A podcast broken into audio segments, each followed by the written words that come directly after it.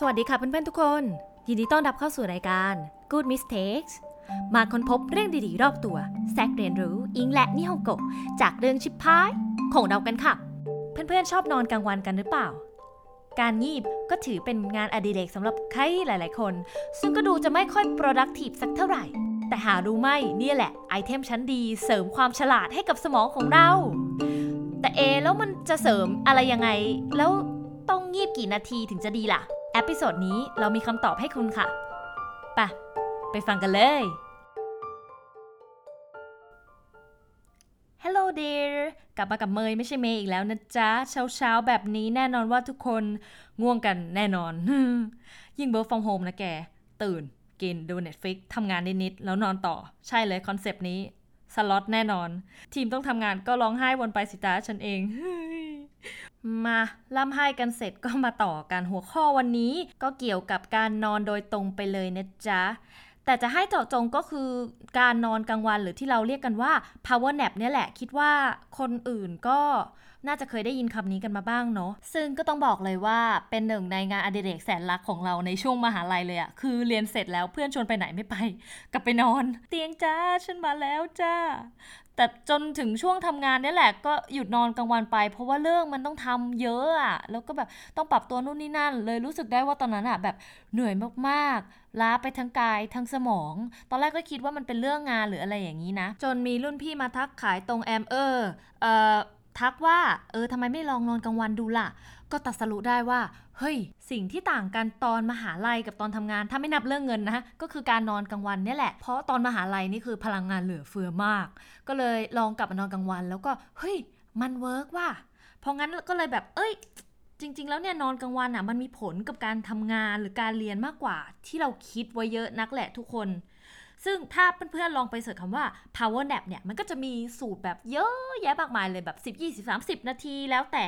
เนาะ เราก็เลยพยายามไปดูหลาย ๆ บทความและวิจัยที่น่าเชื่อถือบวกกับประสบการณ์ที่เราเคยทดลองด้วยตัวเอง ว่าแบบเออต้องกี่นาทีถึงจะดีเนาะรวมถึงทริคเล็ก ๆ น้อย ๆ ที่จะทำให้ชีวิตช่วงบ่ายของคุณ productive แน่นอนจ้า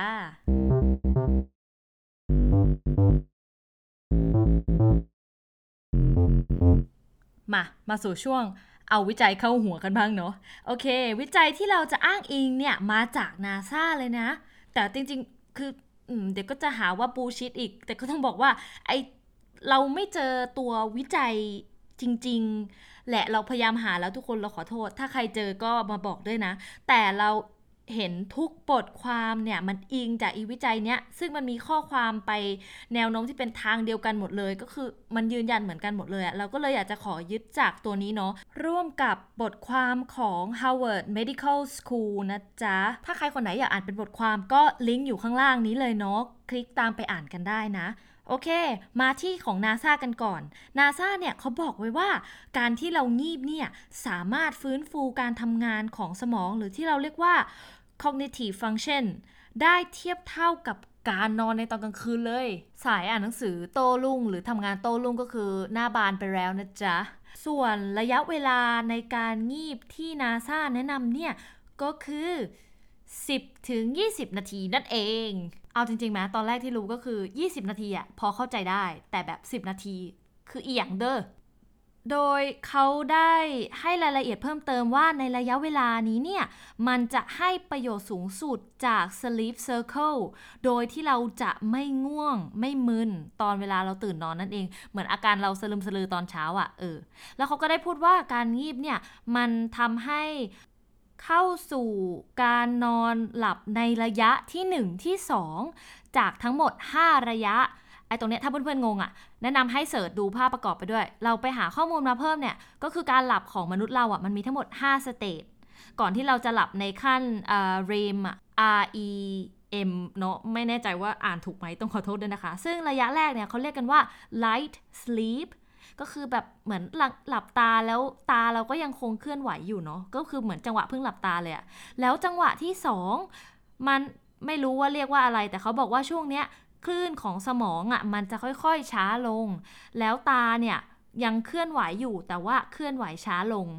ส่วนระยะที่ 3 ระยะที่ 4 ระยะที่ 5 จะขอพูดรวบเลยเนาะมันจะเป็นช่วงที่ data wave เริ่มออกมาแล้วกล้ามเนื้อตาของเราอะจะไม่ขยับแล้ว ก่อนที่จะเข้าสู่เลมสเตทเนาะก็คือการแบบจังหวะการหายใจของเรามันจะเปลี่ยนไป แล้วก็หลับลึกขึ้นนั่นเอง เพราะฉะนั้นเพื่อความเป็น ทางสายกลางเนาะก็แนะนำให้เลือกเดินที่ 15 นาทีก่อน แล้วดูว่ามันเป็นยังไง ต้องลดไหม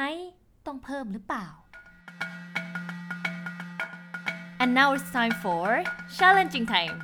Another trip for caffeine lover. In one of Harvard Medical School's articles, it shows that, according to a Japanese study, drinking caffeinated beverage right before taking a nap is the most effective combination to take a rest because caffeine requires sometimes to be absorbed when you wake up after the nap. It will be the same time the caffeine kicks in, but you need to be well coordinate between the caffeine takes in and the napping time. Keep in mind that longer naps is prone to a grogginess in the post-sleep. So, in a nutshell, keep it short and be proactive in the afternoon. เป็นไงสายกาแฟนี่ก็คือล่าเริงกันไปเลยเด้อ ลองใช้ทิคนี้กันนะ บอกเลยว่ารีบูตยิ่งกว่า M150 โอเค มากันที่ language focus point ในวันนี้เนาะคำแรกเลยก็คือ grogginess เป็นคำนาม ซึ่งแปลว่าความรู้สึกที่มันแบบง่วงๆมึนๆ เวลาที่เราตื่นนอนและไอตอนเรานอนตอนนั้นก็คือนอนไม่เต็มอิ่ม หรือเวลาที่เราไม่สบาย จริง ๆคำนี้เราก็เพิ่งรู้ตอนไปหาบทความมานะเนี่ย ก็คือความรู้แบบไม่มีวันตายเรียนกันไปจนแก่ มาส่วนคำที่สองเป็น verb ก็คือคำว่า absorb absorb แปลว่าการดูดซึม ดูดซับพวกก๊าซของเหลวหรือว่าสสารต่างๆ ใช้ absorb something into something เนาะอย่างเช่น caffeine is rapidly absorbed into the bloodstream ส่วน adjective ที่น่าสนใจก็คือคำว่า prone to ใช้เวลาที่เราจะบอกว่าเรามีแนวโน้มที่จะบาบาบาอย่างเช่น I am prone to coffee addict yes indeed เออฉันว่าฉันมีแนวโน้มที่จะเป็นคนติดกาแฟ แต่จริงว่าไม่แนวโน้มหรอกฉันเป็นจ้า ซึ่ง prone to เนี่ยส่วนใหญ่มันจะใช้กับเรื่องไม่ดีนะคะ ไม่ใช่แบบว่าฉันมีแนวโน้มที่จะได้เกรด A อะไรอย่างเงี้ยไม่ไม่ใช้เนาะ และ now อีกคำหนึ่งคิดว่าน่าสนใจ แต่จริง ๆ หลาย ๆ คนก็คงรู้อยู่แล้วมั้งคำว่า intake ก็คือปริมาณสิ่งที่เรากินหรือดื่มเข้าไปจะใช้กับพวกร่างกายของเราเท่านั้นเนาะเอาจริง ๆคำนี้ลงมาเพราะความ ชอบส่วนตัวล้วนๆเลยเพราะตัวเองอะใช้ไม่ค่อยเป็นก็เลยจะพยายามย้ำกับคำนี้บ่อยๆเนาะโอเคคำที่5คำนี้น่าสนใจมากคือคำว่า proactive เป็น adjective เนาะเอาไว้อธิบายพวกประเภทคนที่แบบขยันมากทำอะไรล่วงหน้าเตรียมพร้อมหมดทุกอย่างพร้อมรับมือกับทุกสิ่งเนาะเพราะว่า pro เนี่ยมันเป็น prefix ที่แปลว่า before ส่วน active ก็คือ doing something ถูกปะ มันมารวมกันก็เลยคนที่ทำอะไรล่วงหน้าก่อน มีความพร้อมอะไรเงี้ย ซึ่งมันไม่เหมือนกับ productive นะ productive เนี่ยมันจะเอาไว้ใช้อธิบายความสามารถ หรืออธิบายคนก็ได้แหละที่สามารถทำอะไรได้เยอะๆ แล้วก็ผลลัพธ์ของมันออกมาเป็นในด้านที่ดี เพราะฉะนั้นถ้าใครอยากจะใช้คำว่าแบบเออ คนนี้ดูเป็นคนที่แบบพร้อมรับมือกับทุกสถานการณ์อะไรเงี้ย ต้องใช้คำว่า proactive แต่ว่าถ้าเป็นคนที่แบบทำงานออกมาได้เยอะๆ แล้วงานดีๆอะอย่างเงี้ยคือ productive และเฟรสสุดท้ายก่อนจากกันไปเก๋ๆก็คือ in a nutshell อันนี้จำเป็นแบบเออเออถั่วหอยทุกทีเลยอะเป็นการจำที่ประหลาดมากไม่ต้องมาจำเหมือนฉันนะ ก็คือ in a nutshell พอ เป็นคำที่เอาไว้เกินเวลาที่เราจะสรุปอะไรสั้นๆ ง่ายๆ ได้ใจความอย่างที่เออเนี่ยพูดตอนท้ายก็คือแบบ in a nutshell keep it short and be proactive เอาสั้นๆเลยนะ นอนไม่ต้องเยอะ แล้วก็เตรียมตัวให้พร้อมสำหรับตอนบ่าย นั่นเองจ้า